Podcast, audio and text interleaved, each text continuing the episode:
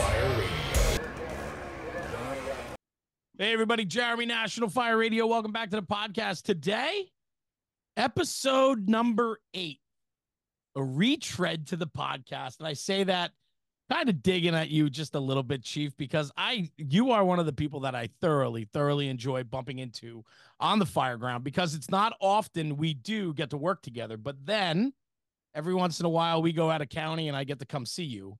Uh, and that's, uh, you know, Joe Speranza, the chief of the Hawthorne, New Jersey Fire Department, a very busy volunteer department, a really a rooted department within the municipality. I want to talk all about that and how involved the fire department is in the town, um, as, you know, as a leader in the town, if you will, but also your commitment to the fire department, your commitment to your borough, um, being chief for the many years that you have been. And yet, I think my favorite thing about you, Chief, after all these years, um, being at the, at the lead of the fire department, is the fact that you're always moving. You're always, you're always evolving. You're always learning. And, and after all these years of doing this, you still stand out to me as somebody that's always looking for creative ways to protect our volunteers, to provide top shelf service for our residents. Um, and I just think you're super dynamic. And uh, so I just saw you, um, what, a couple of weeks ago on a fire. We had a small uh, fire in an adjoining town. You and I bumped into each other in the street. It was nice to, you know, shake, shake hands, have a hug, and, and just laugh for a few minutes. Um, but I said to you, hey, I'd love to get you back on the podcast. Um, June eighteenth, twenty eighteen was when you were on last with me, five years ago, Chief, going on five years. I can't believe we've been doing it this long. You sat with us in our first makeshift studio, uh, which was in my in-laws' garage. And uh, we sat down and we had no idea what the hell we were doing at the time. And it made for a great conversation. So anyway, long-winded, but thank you for joining me today, man. It's it's a real pleasure to have you back. It's definitely an honor. It's always an honor to see you, too. It's always a pleasure to see you guys. Unfortunately, it's usually at somebody's expense, but that's okay. We know that's what we're here for. It's kind of the nature of the beast, right? I mean, it's that yeah. double-edged sword. I, I like going to fires. It, you know, when, when yeah. we get to put our skills and abilities to the test, it's uh, that personal selfishness, a little bit of the selfishness that goes into being a fireman, is that that need for working our craft, doing our craft, being able to perform and operate as a team, and being, you know, all that hard work, the training, the fruits of our labor that go into being a good firefighter. Uh, every once in a while, our services are needed, and we got to do it. We got to perform. Yeah, it's definitely a breath of fresh air. It's unfortunate. It's unfortunate, unfortunality that brings us there. Yeah. But the bottom line is, we're there to do a task and a job, and try and make somebody's life as much or as better as possible. What's going on in their life, but uh, it does bring some camaraderie back, and it also shows that there is a good side to us. There is a good side to us. Yeah, and I mean, what do they?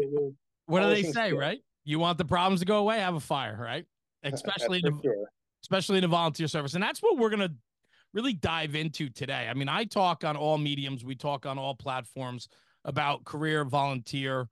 Um, today, though, this is a volunteer conversation, and I'm excited to have it because it's not so often that I get to uh, sit down with a dedicated volunteer chief like yourself that I know personally. So I know some of the stories. I know how you manage and, and you know, handle your people, the department, working with the municipality. I just know you, and um, it's going to make for a great conversation. And that's really where I want to start. Maybe a little background about yourself, Chief, and in, in the Hawthorne Fire Department. twenty-one years operating as the borough chief, and it's been an, not only a, a pleasure, it's been an honor. And, and the only reason I, I remain here is because of the people behind me. I mean, I steer the ship, but there's people that are pushing the ship forward, and, you know, God bless them for carrying the ball. You know, all they can do is hand it off, and I, and I appreciate that. And I'll be here as long as they need me to be here. If they want me to move on this year, I'll move on. But that's, I'm still not going away. You know, I'm still part of the fire service. It's been bred into me all my life, all through my families. My uncles, cousins were always firefighters. So that's what puts me here. To me, with education in the fire service, if you stop educating yourself, even if for an hour, you're basically you're giving the opportunity for fire to beat you down. And I think that's some of our biggest problem is we forget that we're trying to undertake a goal and a task. And to get to that point, we kind of get frustrated with things that happen in not only the world, but only our fire departments. We've got to get past that. Just got to move past that. Keep working. Keep driving it. People will follow a lead that basically is evolving and trying to make things better. So that's that's the model. But I educate myself as much as possible, whether it be a YouTube video, watching another fire department, or learning from members like yourself. You know, you're never too old to learn from a younger guy or an older guy. So th- there's always things out there you can learn no matter what. And I think the glory of a volunteer service is that we have opportunities that some of the paids don't. Mm. We have guys that are electricians, they're plumbers, they're, they're carpet cleaners. We kind of get what their motto is and what their lifestyle is, and we can incorporate it into the everyday events that we deal with. And it definitely helps. So. I, I yeah, I mean, it makes for a, a, a very well-rounded and diverse group when you when you have a volunteer fire department, for sure, because the volunteer side of it is is it's not paying the bills, and so they have to be good at something else. They have to they have to make their money elsewhere, and they serve based on that civic-mindedness and also some of the other reasons why people volunteer. I mean, it, they can range greatly. But I have to ask you, there's a lot of people that are going to listen to this, and they're going to hear that you're a twenty-one year chief. A lot of times with connotation, with, with something like that, the connotation is that when a chief is there for that long in the volunteer service, he's stagnant. The department's stagnant. They're not moving forward. This is his kingdom, right? Like, I've heard this time and time again, where I'm stuck in a small volunteer fire department. The chief and his cronies have been in positions for, you know, twenty-one years. We can't shake, we can't get rid of them. We can't change our ways. So for you, twenty-one years as the departmental chief, I mean, there could be people listening right now like, what the hell? This guy's been there too long. It's time for him to go. What are your thoughts on that? Because I'm sure you know horror stories just like that, right? Of course, and it may be time. You know, that's that's the decision I can't make. You know, it, it's a decision that's made by the members. But being chief for twenty-one years doesn't mean you sit stagnant. You can't sit stagnant. Right. This job doesn't allow you to. There is no such thing as past practice. That's the worst thing I can hear to my ears, is that, oh, it's past practice. We've always done that. Well, we've always done that too. We always used to put water on fire. Now we're putting a lot more education into firefighting. It's not about putting the wet stuff on the red stuff. That's such a bullshittish thing to even say nowadays. Mm. You know, we've learned so much more in, in evolving into becoming the best firefighters we can be with what we're thrown at. There's not anybody in this in this world that has ever thought lithium batteries would be our enemy. They are. You know, E V cars, they're a problem for us.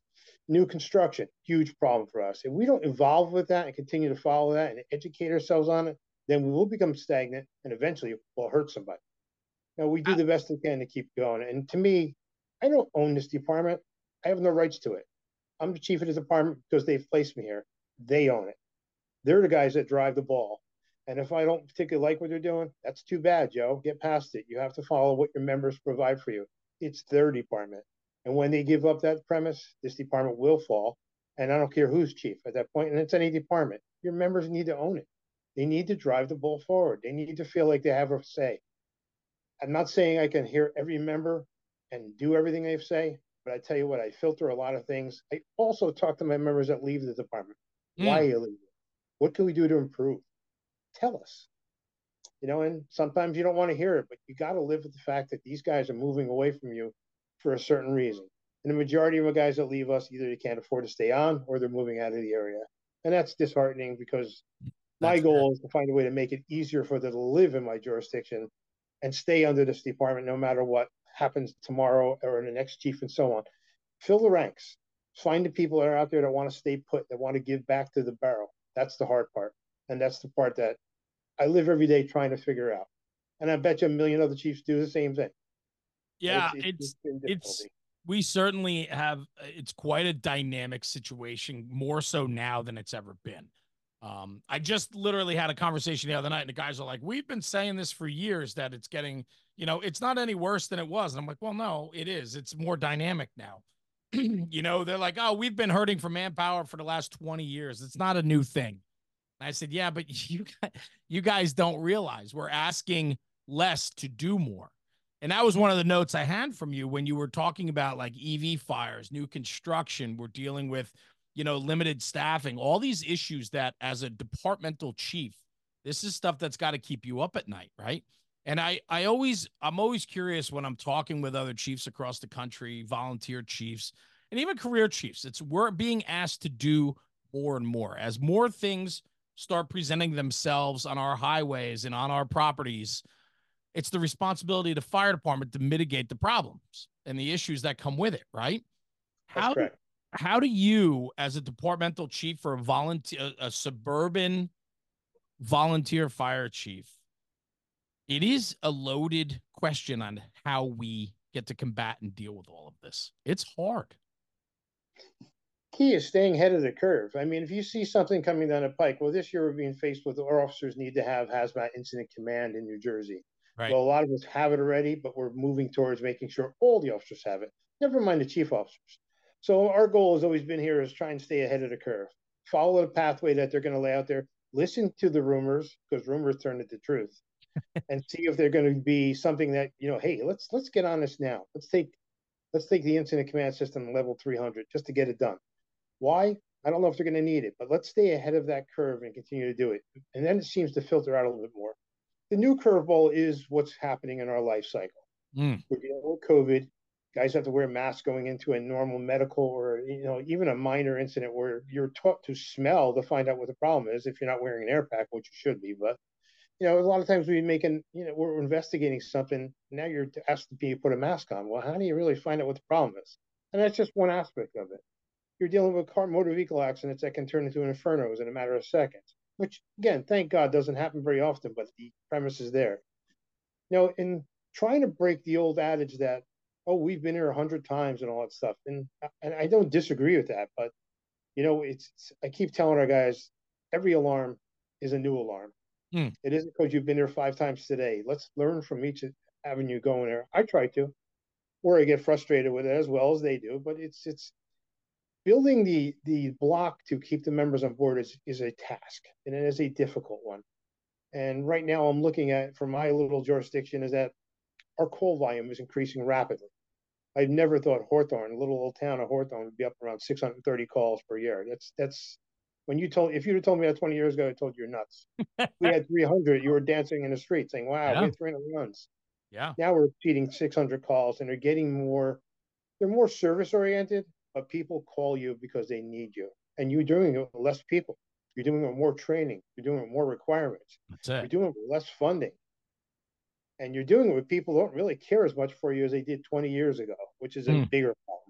So educating, getting in the community is everything we try and do here. We had a string this entire fall of running a movie for that the N F P A put out through, through grants and stuff like that, just to get people to come out to the theater and see what we're about. We're an adult academy where we want residents to come out and see what a firefighter does. And a lot of departments do the same thing, if not better. It works, and sometimes it doesn't work. So we've got to filter that, and we have here in Hawthorne. We filtered what works, what doesn't work. We've been lucky. We've added like seven people in the past four months, which is good, but we've lost five in the back half. So what do you really gain, you know? Right. Right. The goal is, what do you find out there? And I'd love to hear from the chiefs too. And I talk to a lot of chiefs to find out what works, what works for you guys, because maybe it works for you and maybe not work for us, but maybe we filter some of that and it comes here or it doesn't come here. There's a lot of things that we're, we're going to have to try and continue to build on to make the department better. Stagnation has actually gone reversal. And it's not because of where I am. I could, I could be out of here tomorrow. It's not going to change. Our ranks are becoming a bigger problem, getting filled now. Mm. Guys don't want the responsibility of this, and I know why. I've been here long enough to understand why there's a huge responsibility on top of the fact that you leave office ten years down the road, you're still getting called for a lawsuit. It's like, wow. But that's not the reason to stay put. The reason to stay put is to build until somebody's ready to take over and then move away from it and give them the ball. But yeah, that time I, could be years ago, it could be next year, whatever. But yeah, I well, in the one, a lot of what you're talking about, which I love that you're going down this road, because I know it's important to you, though, is that as we're being asked to do more with less, it means that we need to double down on our people. We need to double down on our department. We need to encourage and give the people everything we can to recognize them for their service, but also give them an environment that lets them thrive. Correct. Correct. That's focusing on, I think, the biggest asset we have is our people, right? I mean, we could have all the shiny red fire trucks in the world, but if we don't have well-educated and well-staffed people to sit in those apparatus and go to those calls, we're not doing anything. It's our people that matter. A lot's happened where we have to do so much now, and that's the truth. That's not an excuse. We do, and we, we get it done. Most right. departments are getting it done, thank goodness. But it's taking the fun away. you're not having a good time doing it because you're so busy trying to do it. Balancing that, it, it takes a small miracle. And, you know, we're we're looking at our, our old dinners where we used to have, and it's kind of like Groundhog Day. It's the same dinner after dinner. It so is. We're changing something this year. We're going to go outside in a tent, and we're going to have a good time and just be casual and try and just get the camaraderie back up a little bit. You know, we had an ice cream night here this past summer. Stuff like that. It's just it's just finding a way to make the members feel, yes, you're right. Jeremy, you're one hundred percent right. Making them feel appreciated. Making yeah. them understand that this is their department. We're just been, we've been placed by them to make it as good as possible for them. But the bottom line, it's theirs. If I can't figure out a way to make it good for them, they're not going to stay. Or they're going to find other things to do. Now we got to intervene at around their Little League coaching, their family matters, their finances. So the only thing I could do as chief is go back to the borough and say, I need to do a little bit more, and you need to give a little bit more without destroying the tax base on, on the borough as well. So we're, we've been doing that. And I've been grateful that my council and administration has been understanding this and listening to the fact that we need to do a couple things to improve it, whether it be an increase in stipend or just, you know, a pool pass, something like that, anything to improve their lifestyle. You know, my next avenue is basically going after the governor. We have a lot of programs that a lot of the departments operate with your, your not only your clothing allowance, but your basically you do your N F I R S reports. So you do them for the state. What is the state for doing for us? Why aren't they giving us a tax incentive to be a volunteer? Fire E M S. Do something for us. It's not going to hurt. If you can give away money to others, which you know what I'm talking about, I'm not going to go that route politically, but the bottom line, if you can give money away to others, why can't you give it to your volunteer emergency services, which you're requiring to do more and more and more each year and each month? And they're getting more active because people call upon us. They don't know what to do. They call the fire and E M S people. But I just think we have to take that ball and get out of the locals and go after not only state and federals and say, you need to do something. You need yeah. to allow this to happen. Yeah. But nobody chief, listens to it. You, you got a longstanding voice in Passaic County. You've been a chief for many, many years. You have a longstanding voice. I'm sure you guys have a chiefs uh, organization. Um, right. Do you have a Passaic County Chiefs Association or something like that? Yeah, right. Yeah. So my, I guess my question is, and shame on me being an ex-chief, excuse me, a past chief for the fire department too. I'm not very active on committees like that or, or organizations. And I probably should be, right? I'm probably at fault for that. But my question is though, is everything we're talking about here makes for a great conversation on that level where chiefs, administrators, managers, bosses of departments can come together and share the, the ideas, what's working, what's not working, where we're headed, what we're doing, what we're not doing. Is that being shared? Are you seeing a lot of that type of networking with the chiefs that in the in the local area? And then from there, do we have the ability to go through like the National Volunteer Fire Council or somebody like that where we can get more resources back to help us build and craft a narrative that's supportive to our mission? With the political venue that's in our country and in our state and local areas, it, it gets difficult, but you can't give up. I know you, you get you get somebody to listen and they move the ball forward. Look, look what happened when, and I hate to put Governor Murphy on a on a hot seat, but I'm going to have to. When they started to look at the uh, basically the, the allowances for not only our firemen's homes and stuff like that. I lost you, Chief. They, there you the are. Chiefs realized that. You back, Jeremy? Yeah, go ahead. Start over with that. I'm sorry. Governor Murphy, go ahead. I lost you there. You muted out. When they started to look at the funding for firemen's homes and stuff like that, they were actually looking at reducing some of that. And some of that money was going to get subsided into other programs, which the state wanted to grab onto. Our firefighters and chiefs and officers fought back hard. Yeah. They made their voices loud and clear. If you continue to do that in everything we do, just recently, the Division of Fire last year wanted us to have, I think, the Hazmat Incident Command, and they were going to force feed it pretty quickly. And we fought back on it. If we continue to push back common sense avenues, we can win this, but it's going to be a while, and we need voices to listen to us. That's the difficult part. It's a challenge that's going to be longstanding for many chiefs to come, but we can't give up from our avenues being the local little guys.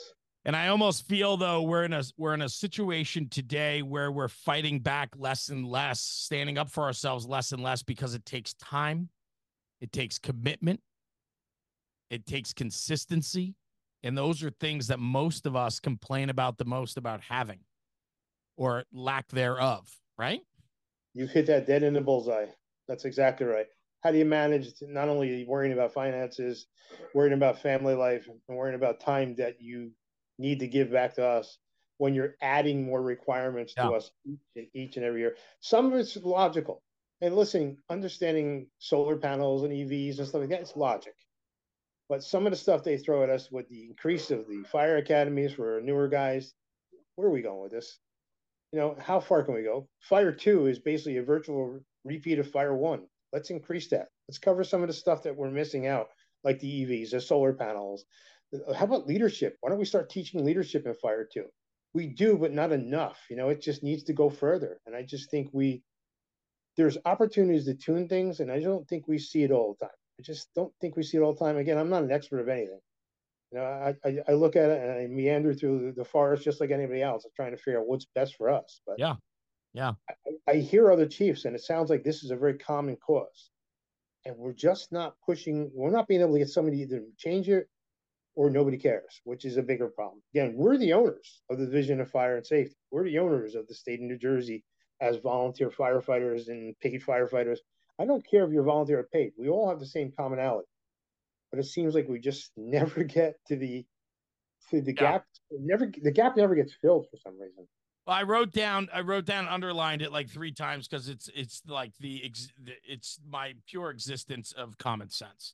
I think we're lacking it more than ever, and I think that we need to roll that out into a lot of conversations where we go so far out, and I'm like, wait, can we just talk about reality for a minute, and let's not do all this hypothetical and all this crazy shit.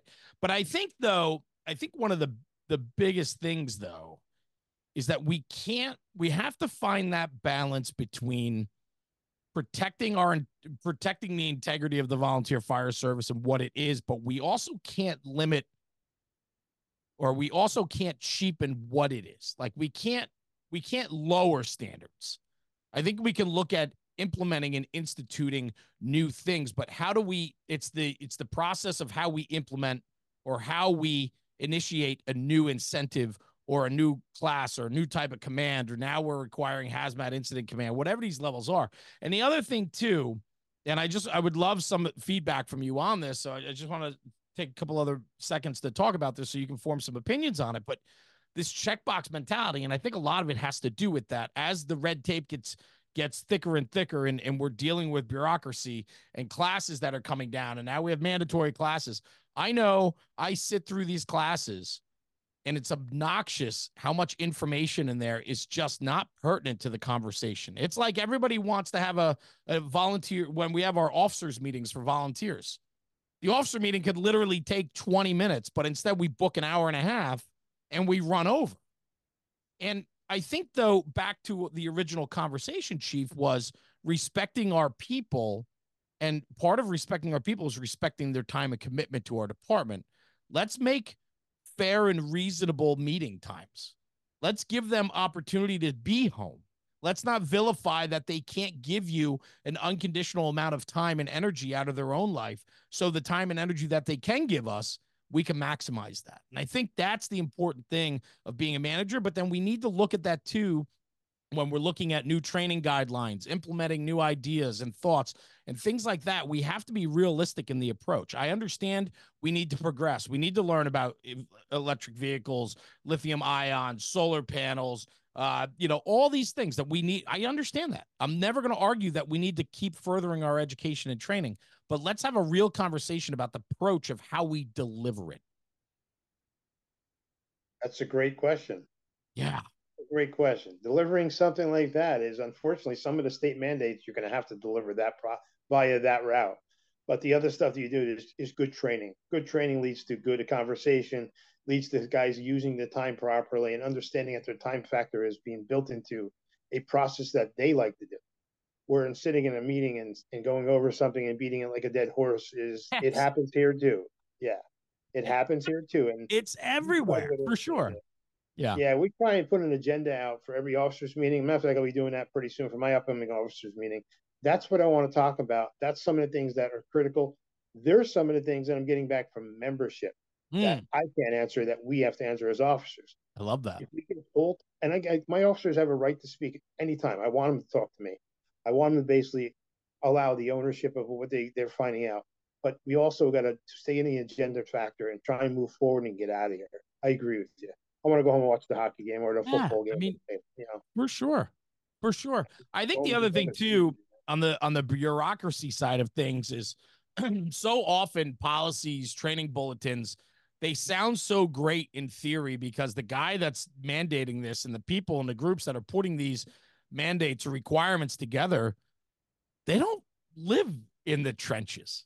Like, and that is one of my biggest pet peeves. It's the same thing with the fire instructors. Like, we have instructors in our academies that haven't ridden a fire truck in twenty-five years. And they're teaching, they're teaching. And it's, it's now become, it, it, it's a concern of mine. And I think that it parallels new policy, new procedures, people that are giving us new mandates, and yet they're not in the trenches. So they have no idea what it takes to implement or deliver what they expect or want on us. That is, to me, one of the most disjointed, full of nonsense. And I got some other words that I won't say, but man, it's, that to me is a problem. There's no better instructor than the windshield time that you provide going to a call. Agreed. None. And there's no better instructor than a twenty year old vet that's still active and giving one hundred percent. There's no better instructor. He's the guy. It's, I, I want a, I want a paid guy that's been a retiring chief, that's been active for twenty-five, thirty years, that's seen the horrors of it. Teach me about him. Yeah. Because I'm not going to see them with any luck, mm. with any luck. But I can learn about him. I can learn tons from a guy like that. You know, in a volunteer department, yeah, we get some windshield time, but not what the paid departments can provide for us. And that's where the education factor needs to, to marry. And I think that gap has been bridging quite a bit. I agree. A lot of the paid guys are working well with our volunteers. That's, in the past fifteen years, that's really changed quite a bit. You know, there's no more attitude that, oh, we're paid, you guys are, it doesn't matter anymore. You're kind of doing the same thing. But they have the windshield time that is teaching them a lot more than we are. They're answering two thousand, three thousand calls a year. We're answering four, five hundred, maybe six hundred. So to learn from these guys, if they're willing to educate us, which most are, is, is golden. You know, and I don't need to read out of a book. I, I want to learn theory. I mean, I want to read out of a book and understand that there's a theory, but I want to be able to apply it. When you get a gentleman that's been out there for twenty plus years doing the thing, doing the job and applying that theory, that's the guy I want to talk to. I want to know, how'd you do it? How did it work out? What caused it to catch fire? What caused it to be extinguished? How did it work? How'd you keep your guys safe? How do you pass this two in, two out rule? You know, it, there's so much knowledge out there. We're just not seeing it from our elderly members that are active, not the guys that have been around forty years and don't, you know, aren't coming out anymore because they're older. God bless them. They've given their time. But sure, a lot of people out there that are putting forty, fifty years of service that are willing to talk and teach and show you not only the old things, but new things they've learned going forward. So that may be some way to bridge it completely. We need we need to be willing to listen. Correct. Egos can't. Egos shouldn't exist in the fire service. They do, but of course. They're trouble. Well, yeah, I, always, I always say, you know, ego is insecurity in disguise. Is basically how I look at ego. Right? I'm a listen. I'm a guy. I got. I have. There's nothing wrong with some ego, bravado, conviction, confidence. Right? I it, whatever word you want to package it up with. But I think anybody that's out front with a very large ego, I think when you unpack that or pull those pull those layers apart, there's there's a lot of insecurity within. I'm dealing with a serious fire that I, you know, I've maybe had twice in my career, and there's a guy that's seen it twice a week. Sure, I want to hear what he's got to say. You know, I agree with you. And there's a there's a way to deliver, right? There's a way to deliver it, and there's a an environment that wants to receive it. It's finding that balance of how do we broker that conversation. It's funny that you said bridging the gap. I mean, I just, I, I do a program called Bridging the Gap, and um, I just did it this past weekend up in uh, Bellingham, Massachusetts. And it's, the program has gotten, uh, it's very proud of it because it's very different than most classes that are offered at any conference. Um, and I talk about the generational gap and how we bridging that gap brings young and old together, and how we, how we push the message forward by bringing those generations together instead of letting them drift apart. And um, it has everything to do with what we do right here at National Fire Radio. It's the same reason why I'm speaking with you today, with all your years in the fire service, twenty-one years as the departmental chief. And yet the way you're talking, you're not talking like a twenty-one year chief that most people would conjure up in their head of what the picture is. A lot of times chiefs that have been in that position for so long, like I alluded to before, are very comfortable and complacent, and it's their, it's their kingdom. Whereas what you're talking about, you're still involved. You are in the trenches. You're working for your people. You're trying to find ways to show appreciation and and and give our people every single tool they need to perform. I mean, that's that's what we want out of a chief. Well, they're more important to me than everybody can imagine. Whether I like you or dislike you, you're still one of my members, and I, I, I do what I got to do to make sure you're safe. Do the best I can, but I do want to hear from them. I, I, it's critical that I hear from my members, and they, they keep me motivated. When they see them perform well, my motivation increases. And I got to tell you, that's that's been the driving force of being here for twenty-one years, is the motivation of these members in doing good things is wow. There's no better feeling in all, my, in all yeah. the world. There isn't. Yeah, I would agree with you. There's something about it when it all comes together. I think I said it in the beginning, like, you know, I see you at a fire scene. It's not that we want to, you know, put our put our skills to the test, but we're going to be called to go to fires. I want to be there. You know, uh, fires happen. I want to be there and I want to perform. And it is, there's just something very much about that, that at the end of it, when you look back and you look at operationally, something can always be better, or somebody can always improve, or we can improve. But at the end of the day, when things come together, there's nothing greater than like that tailboard talk, that hot wash after the fire where guys are talking, spirits are high, guys are jazzed up, man. They're juiced up, ready to go. I mean, that is when you walk away from that, especially the chief of the department that watches his companies operate on the fire ground and, and effectively and efficiently mitigate whatever the situation is. There's no better feeling. That's correct. It's like having the best baseball team in the world out there playing, and they're playing along and they're getting along. It's fun. And all the differences in the world go away at a fire scene. I don't care what it is. Go away. And everybody has one common goal. And when you look back and you see the forty members working on something, it's a proud feeling. Sure. And if it's not proud to you, then what are you doing? You know, then then you've given up on yourself. I have pride in my guys and what they do. And it's not because of me. It's because of what they're performing. We just had recently had a, a double in, or a double entrapment on an M V A, went into a building, car was wedged. And just watching from a distance and seeing the guys work and not being looking for me, they're looking to do the job.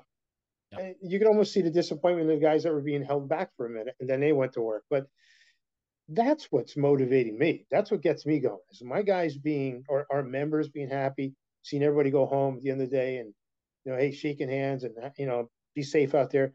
Wow. Like we've seen you at a fire just recently. That's the motivation that that really drives it home.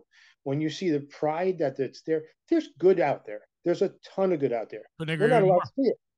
We're told by the media that there's no good. That's bullcrap, man. There's a lot of good out there. And you look at a, at, at paid volunteer, doesn't matter. Look at the firefighters, the E M S people that are working. That's the good. I don't know anybody else that's working in the in the paid service and saying, wow, I'm making a great salary here. No, it's not true. You're doing it because you're dedicated and you want to do it and you care about people. Even though you won't admit it, your, your ego is saying, nah, it's not, it's not true. You do care. People do care. And the volunteer and paid services, they provide good people. We just have to continue to drive them people out and overcome some of the nonsense that's out in our world that says everything's negative. It's not. No, it's not. I agree with you. Positive.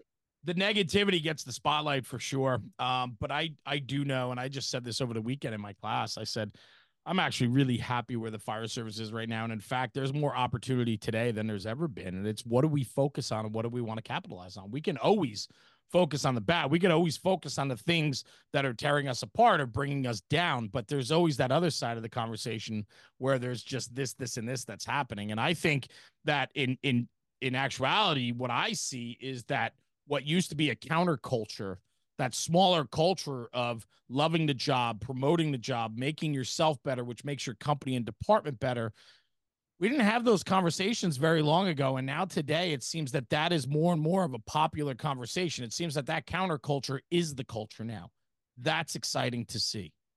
Yes, you're absolutely right. And I pray that it continues and keeps yeah. rolling. You know, going to find people that want to give, letting them come out of the closet and say, look, here it is. There's an opportunity for you. and then he flourished with it. You know what? As a chief officer, the only thing you can do is you you orchestrate that. That's about it. You don't yeah. own it. You don't run it. You don't make it happen. They do it. Yeah, and that's I think critical. the I think the one important thing, right? And this is this is a big struggle for a lot of managers, especially today. I always find that a, a lot of things what people are talking about right now is leadership. It's like nobody's people are hungry for tactics, operationally sound tactics and considerations on the fireground. But it seems that more and more people are asking more about leadership and and mentorship and and the other side of what we do.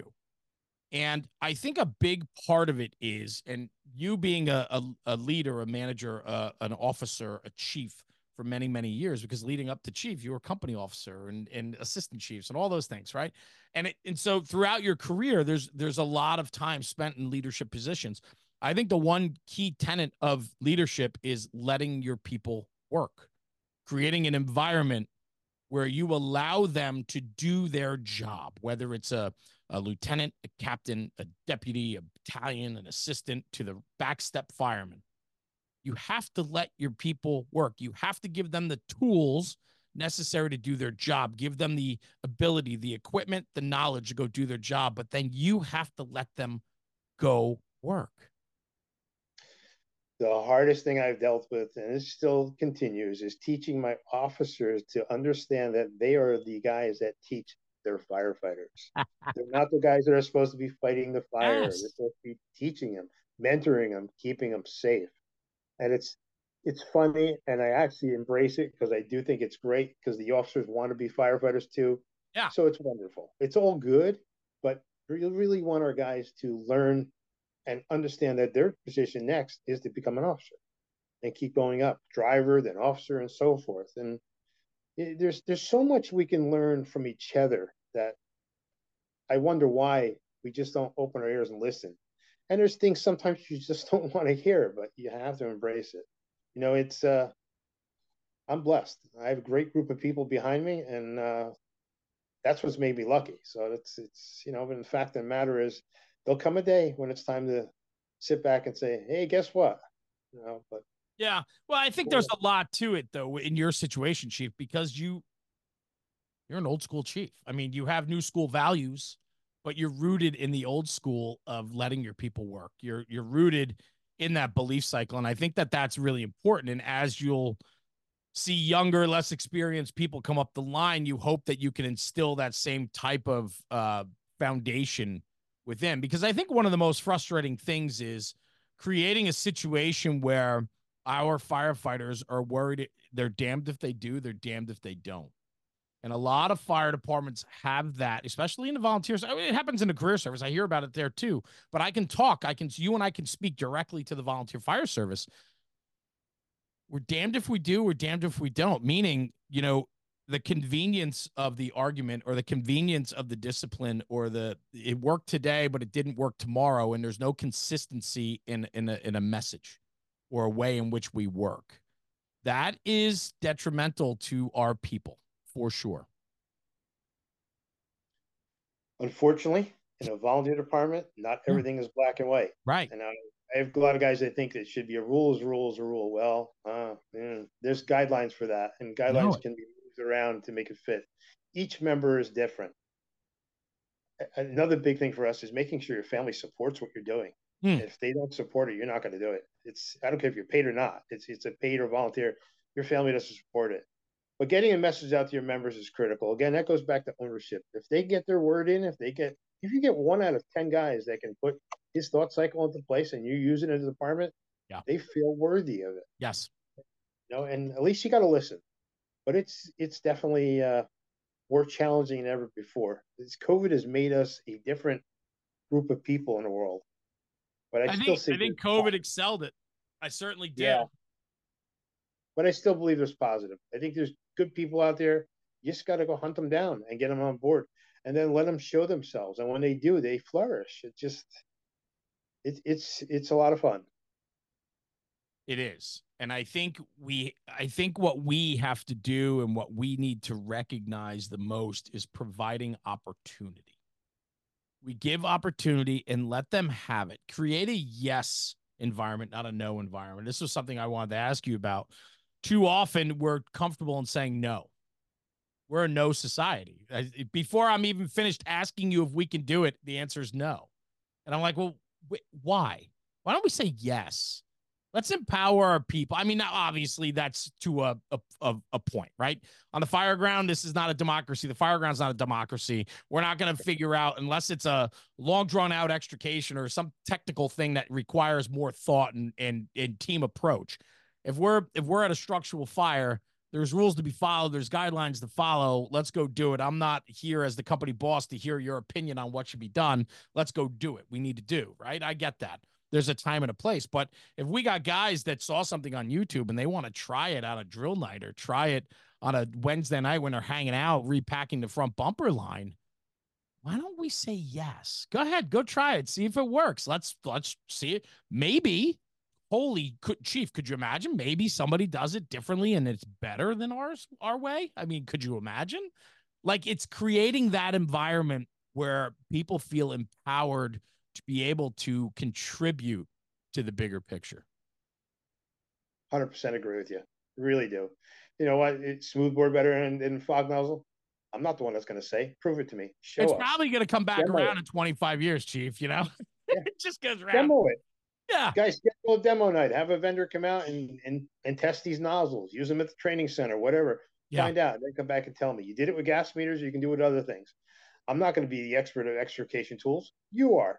The people that use them, other departments, why? Tell us why. That's, you know, it's it's a matter of, it's it's called mentoring, basically. Listening and mentoring, finding out what works for you and what is, you know, the best thing, the best route to take. So it's, it's, this is definitely an adventure. I can tell you that.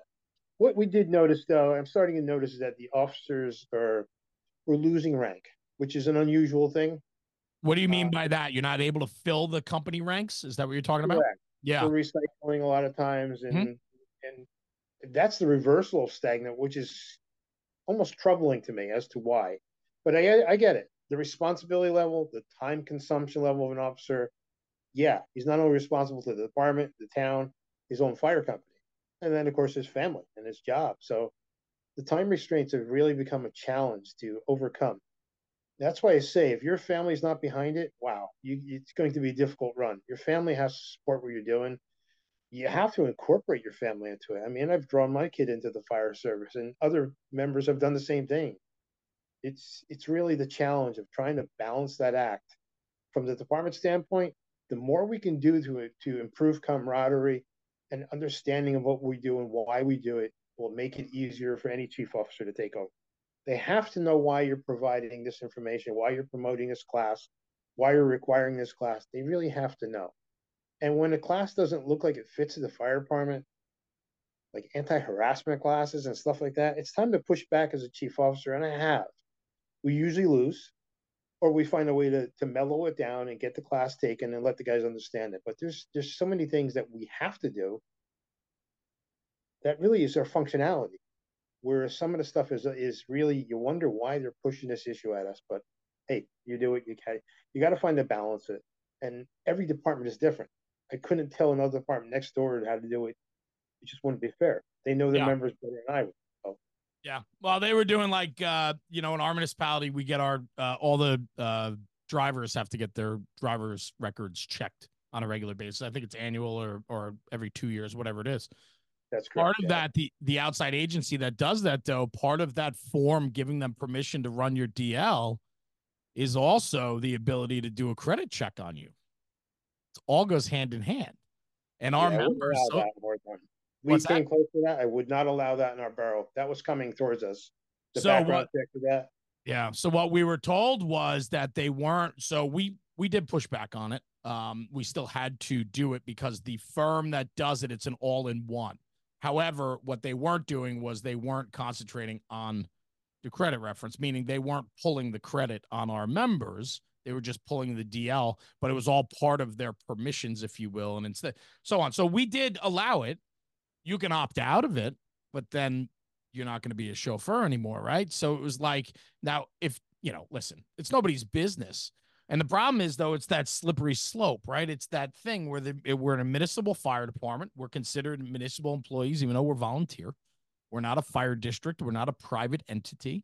And so we have to comply. And so it's things like that that we can look at and say, like, what is the detriment to our people, our members? Is this too evasive? Like, you know, or invasive? Like, you know, we, and we got to have protections put in place. And I'm, I'm glad that you said you guys push back on that, because you do have to work harder than ever to educate your people today. Like, you are more of a salesman, I think, today than you've probably ever been a salesman before, because there's more things you have to package and be that middleman. I mean, unfortunately, as the volu- municipal volunteer fire chief, you are the go-between from the borough administrator to the fire department.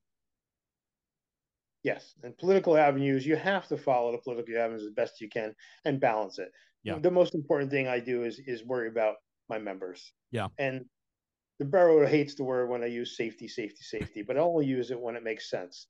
You know, it's it's not a ploy to get something out of them. You know, if, if the if the administration says no, there's probably a good reason for them to say no. I'll push back, but listen, if it's going to affect the safety of my members, I'm going to push back a lot harder than ever before. Yeah. And I'm thankful that they have not taken that negative attitude towards that, and they've allowed us to move forward on things that were requested.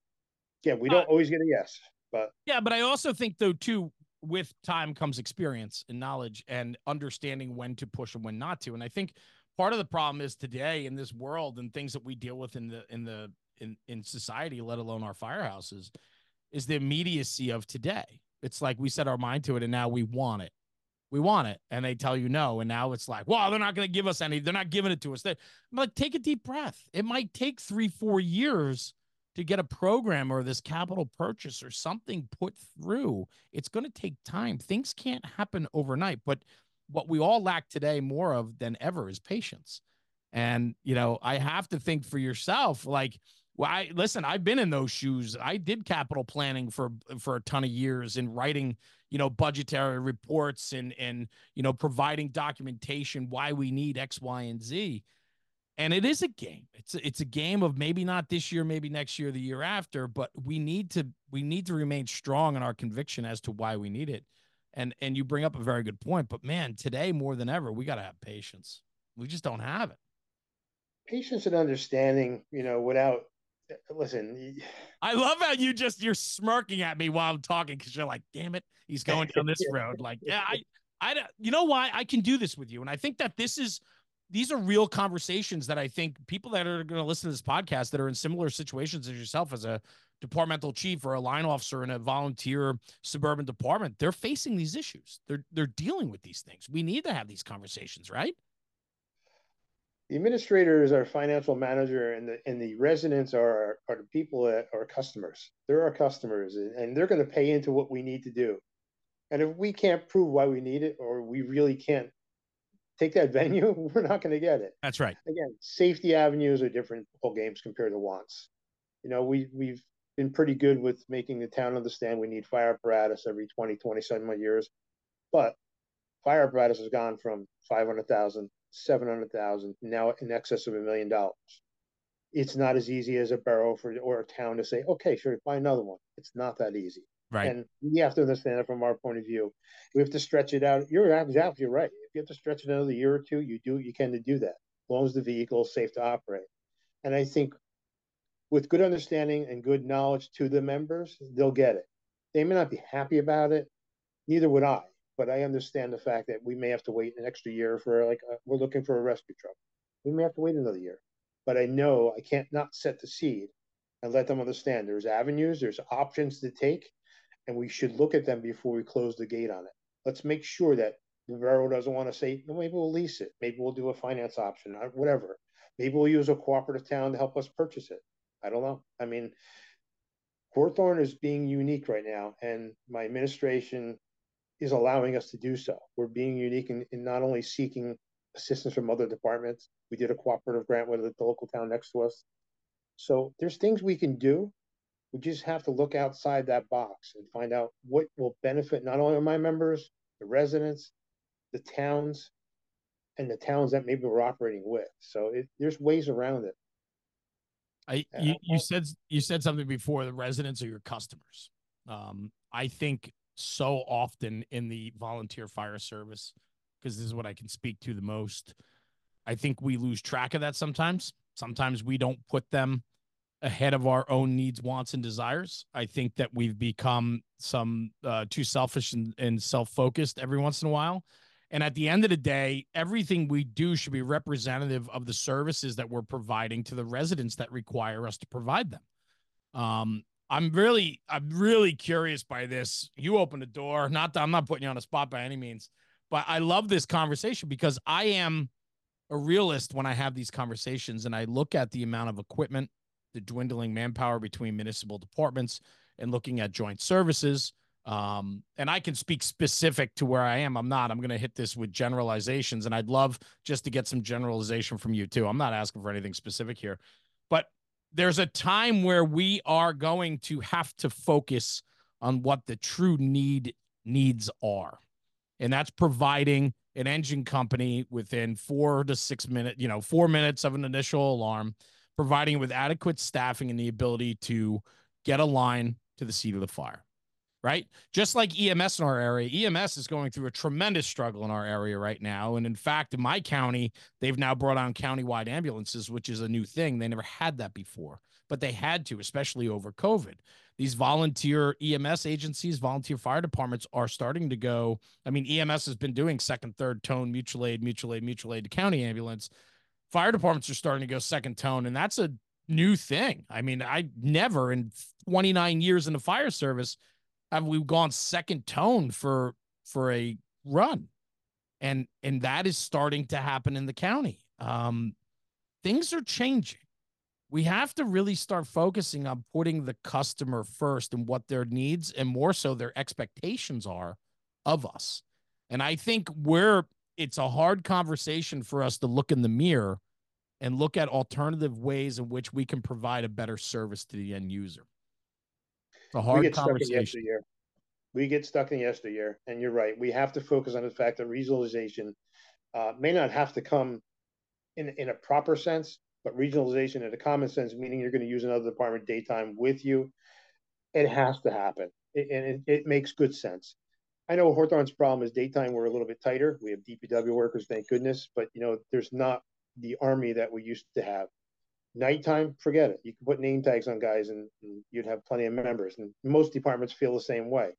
But recently, it's become more and more of a challenge even nighttime to get crews out. You have to look outside the box. I know I have five companies that operate out of separate houses. One of the things I hope never happens, and I hope it never happens, is we'd have to place two pieces of equipment in one garage so you get trucks on the road. And I think we're holding our own. We're keeping our head above water by getting trucks out with enough people on it. But think about that. Imagine trying to get that through as a chief officer to your your township that, or your members, that you're going to take one company and put it in our, our headquarters building with not only a rescue truck, a ladder, and an engine, and then put them back in the garages at night. They're going to think you're nuts. They're going to think you're crazy. Why are you doing it? Oh, he's got a, he's being spiteful. The fact is, we have customers to deliver a product to. I don't go to a hot dog place and buy a hot dog without a bun. You know, it's it's not the way it is. It's very true. We have to deliver a service. We have to find a deliver a service the best we can. And if we can't, then we're not looking far enough outside of the box. You know, and, yeah. and yeah, it's it's drop the ego. I mean, I have counterparts that we deal with constantly. And if their chief pull up at my fire, I don't care. Did you put it out? You know, it's not going to be about that. It's about doing the task. He's going to gladly hand it off to me because he's not going to want it. But, yeah, you know, for the most part, it's not about it's about cooperation, not only the department now, it's extending beyond that. Well, and I think locally, what go ahead, please. No, locally, I think it's starting to work pretty solid, but it's it's it's a hard sell. It's a hard sell to your volunteers.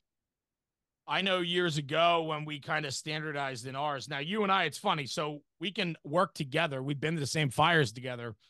But we're in two different counties. We're just two, you know, there's a buffering town between us, which is the county line. And so we don't run together as often, yet we're right down the road from you. You're right down the road from me. You've come to fires in my town, right? I mean, I think we've been down to you guys. So it does happen, but we tend to find each other on, on mutual ground somewhere else, a mutual aid department. I know in our county, our mutual aid and so on, we've done a very good job at accepting rank from other departments as an equal to the rank of our own department. And so we're putting chiefs to work as an equal. We're putting companies to work as equal companies now, where years ago we we would never do that. And now we've gotten rid of the name on the code, if you will, and it's the fire ground. And if we have another chief come in and we need a chief to go up to the second division to be the division boss, or we need a guy outside, or we need a guy in planning or staging or whatever it is, we can take him and plug him into the equation. I think that that is a good way. You said two things. You said regionalization for, for the sake of reason, or common sense regionalizing.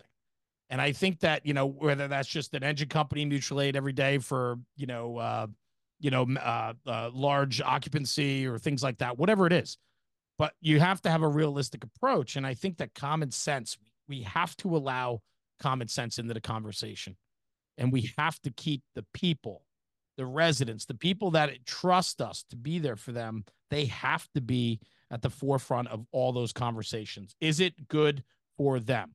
Are we providing the service that they require? See, they don't care. And I talk about this in my one program. Nobody cares about our internal politics. Nobody gives a crap if our guys can get up or can't get. They don't care if you want to sleep in, not sleep in. You want to sleep through that C O alarm in the middle of the night when we should be getting five trucks out, you know, like all those things. The people don't care. They just want us there when they call for us. All the other stuff's our fault. It's our problem. And we need to make sure that the decisions we make that represent all of that, though, represent the people that are have an un, unbiased, you know, uh, faith and belief that we'll be there in the way that we need to be there. I've never had a mutual aid town resident turn to me and say, "Oh, you're from a different town?" Right. It's always, "Thanks for coming. Appreciate it." Yeah. For the most part, I've never had anything negative as far as that. They don't care where you came from. They just want to see the fire truck and you to help them put the problem or take care of the problem. We have to evolve the same way, and it's hard to do because we get we do this. We kind of we want to put our shoulders together and say, "Nope, this is my pro. This is my town." It's not. It's our town. We work together. I truly believe that our evolution here in my little local little little uh, little pea or flea in the grass is going to be that. If we don't start working solid with our departments, which we do, yes, uh, we won't survive. Mm-hmm. And if we ever fill the ranks to the point where we have too many members, good, we'll supplement mutual aid to other towns. So what? You know, it's you know it's it, it's it's a balancing act that you you hit it before. We're not being able to fill anymore. It's not a it's not a sequential thing. Or years ago, you used to have a company be low in manpower, and next year they'd be up in manpower. That's not happening anymore. No. And it's not going to happen, not not in the current state. But again, like I said before, there's a lot of good people out there. We have to find them. We have to go hunting for these good people that want to try something, that aren't afraid to say, "You know what, I'll put on that coat. Let me see what it's about. Let me come to your leadership program. Let me come to your adult night program. Let me see what a firefighter does. Let's see what an E M T does." How, Chief, what are you guys doing, if I can ask? Are there anything that's a little bit unique compared to what, you know, other people are doing? Are you guys looking at, you know, uh, you know, uh, ways in which you can entice members from the community? I just recently challenged my high school principal, and we were still communicating on it. Get when give me your football team. They're the toughest guys in Hawthorne, I'm supposed to be told. I love it. Come to the training center for one night. Let's see how tough you guys really are. And we're trying to work through the school board, which we probably will accomplish soon, where we can get them to come out, put on our gear, and make sure that the insurance is going to allow it, which they will, but let them go into a smoke-filled environment. Tell me how tough you really are. Because I'm anxious to see that. And I think once they do that, they learn that we're about teammanship as well. Yes. We're a football team without playing the ball, without having a ball. We're in there doing other stuff. I think you might be able to get people to change their, instead of being the, the, the whacker firefighters, you'll be the guys like, "Wow, them guys are pretty cool. That's pretty tough what they do." And the same goes when we're an E M T or an E M S person. Once you realize, I look at the E M S as more difficult than us. Let me ask you that. "Jeremy, why don't you join us and come in and work with a guy that's got COVID and he's got hepatitis and an infectious disease?" "Yeah, I don't think I want to do that." Yeah. But you know what? They're, they're recruiting the best they can, and they're having more difficulty. It's harder and harder for them. Imagine us. We sure. get fired. We get the glory of it. You know, and it's not the glory on somebody's be behalf. Somebody's losing their property, which is heartbreaking. But the bottom line, we're doing it. And most residents that lose their homes due to a fire, which is sad, come to us and say, "Thank you guys for what you did." There's nothing more important than hearing the words out of the mouth of somebody. I don't think I've had too many come to us and say, you couldn't do this. It's been, wow, thanks guys, appreciate it. Everything you did, we appreciate it. If that gets sold to our membership, it grows pride. They'll start to come back out. They'll start to do more, and they'll bring friends. But I really, I think the uniqueness and we're trying to do is getting involved with the kids, the younger yeah. group. I want the high school football team. And truthfully, when I laid this out to the principal of Hawthorne High School, the girls' softball team was the first one to jump in and say, we want to do that. And I was like, well, that's fine. So we haven't been able to accomplish yet. We hope to get it done this year, uh, where we can get the kids to come out to the training center and show me your virtual toughness by being a firefighter. And I think we're going to get it done. We're also going into, we like I say, we ran a movie presentation this past year. It was attended by about one hundred people, which free movie presentation. I was happy with that. Uh, we're doing more at our Hawthorne Day, which is our town event. We actually put in slides out for the kids, and we're dragging some way. It seems if you bring the kids to us, you bring the parents, and the parents learn that you're a volunteer organization and you could do more in a town as a person that moved into our town. So that's helping. Uh, the bottom line is being active, Re you're putting it out there, what you're about. Yeah. Talking to people. These are our customers. They need to know you're a volunteer group. Try and tell everybody we go to. We have a fire call. Oh, oh thanks for being here as quick as you are. Well, we, you know, we have to come to the fire. What do you mean? You know, it's, it's oh, I'm, I'm with you. And I think, I think even more so, uh, the, the problem, the awareness issue compounded tenfold over COVID when everybody moved out of the city. I mean, for people that are listening, you and I, you're even close. You're, you're another seven minutes down the road from me, or five minutes down the road, even closer to the New York City skyline. So we, and you have a train line that's in your town that's going right into the city. So it's becoming more and more of a commuter town, right? And so COVID brought a lot of people out of the urban setting and into suburbia.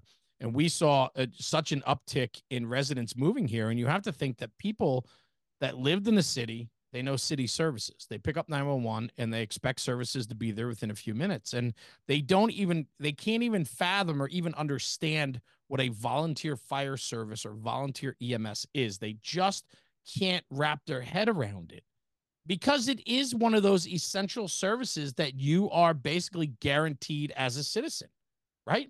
And so it's like, how is that packaged and where does it come from? So COVID really, I think, thrusted the importance of educating our community more so now than ever, that we need to do a better job at it.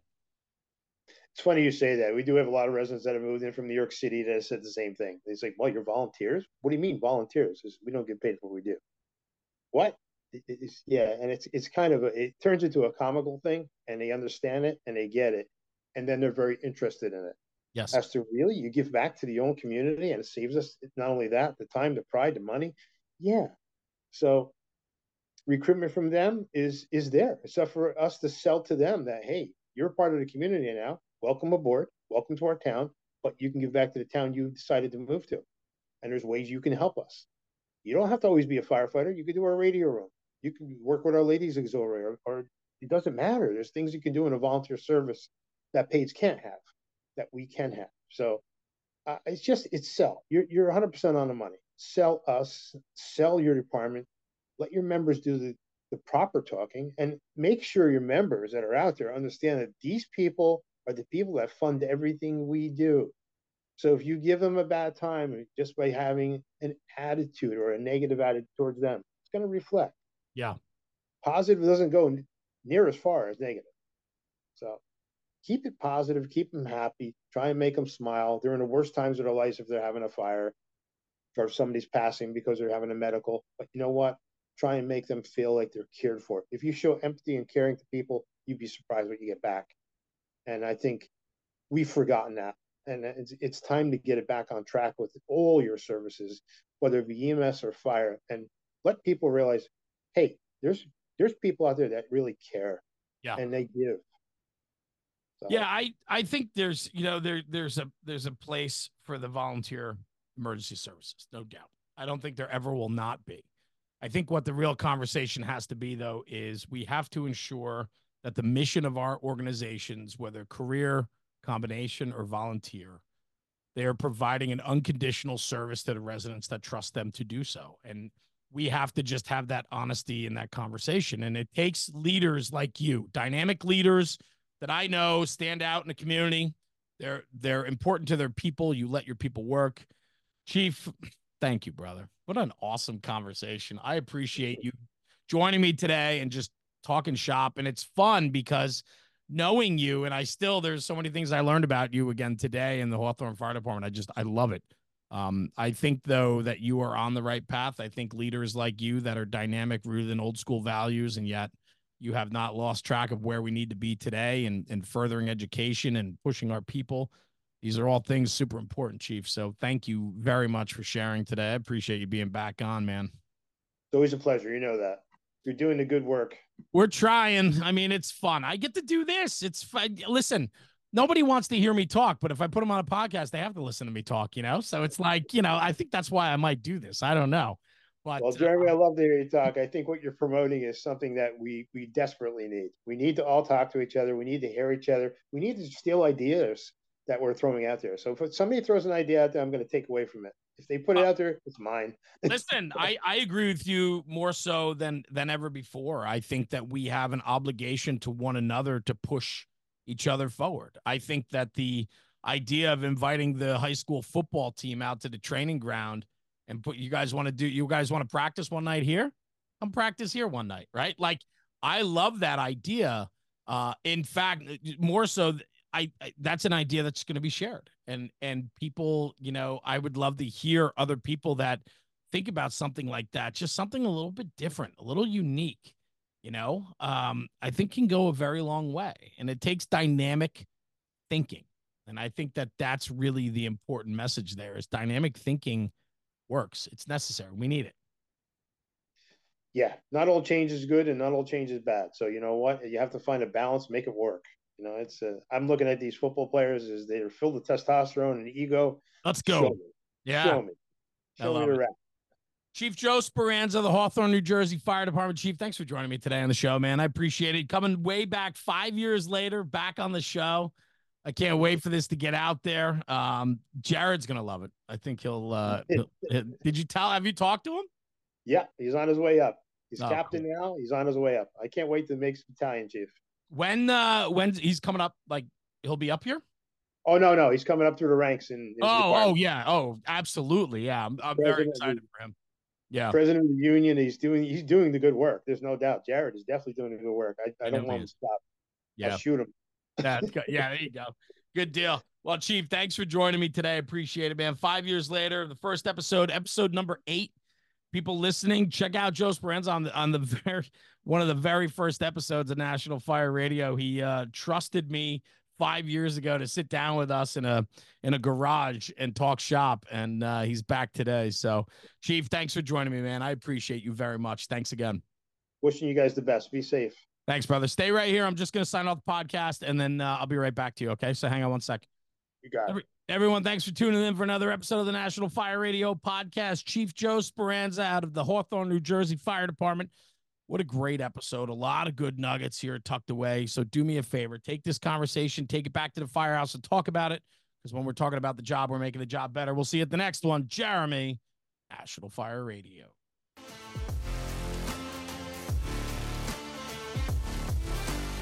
National Fire Radio.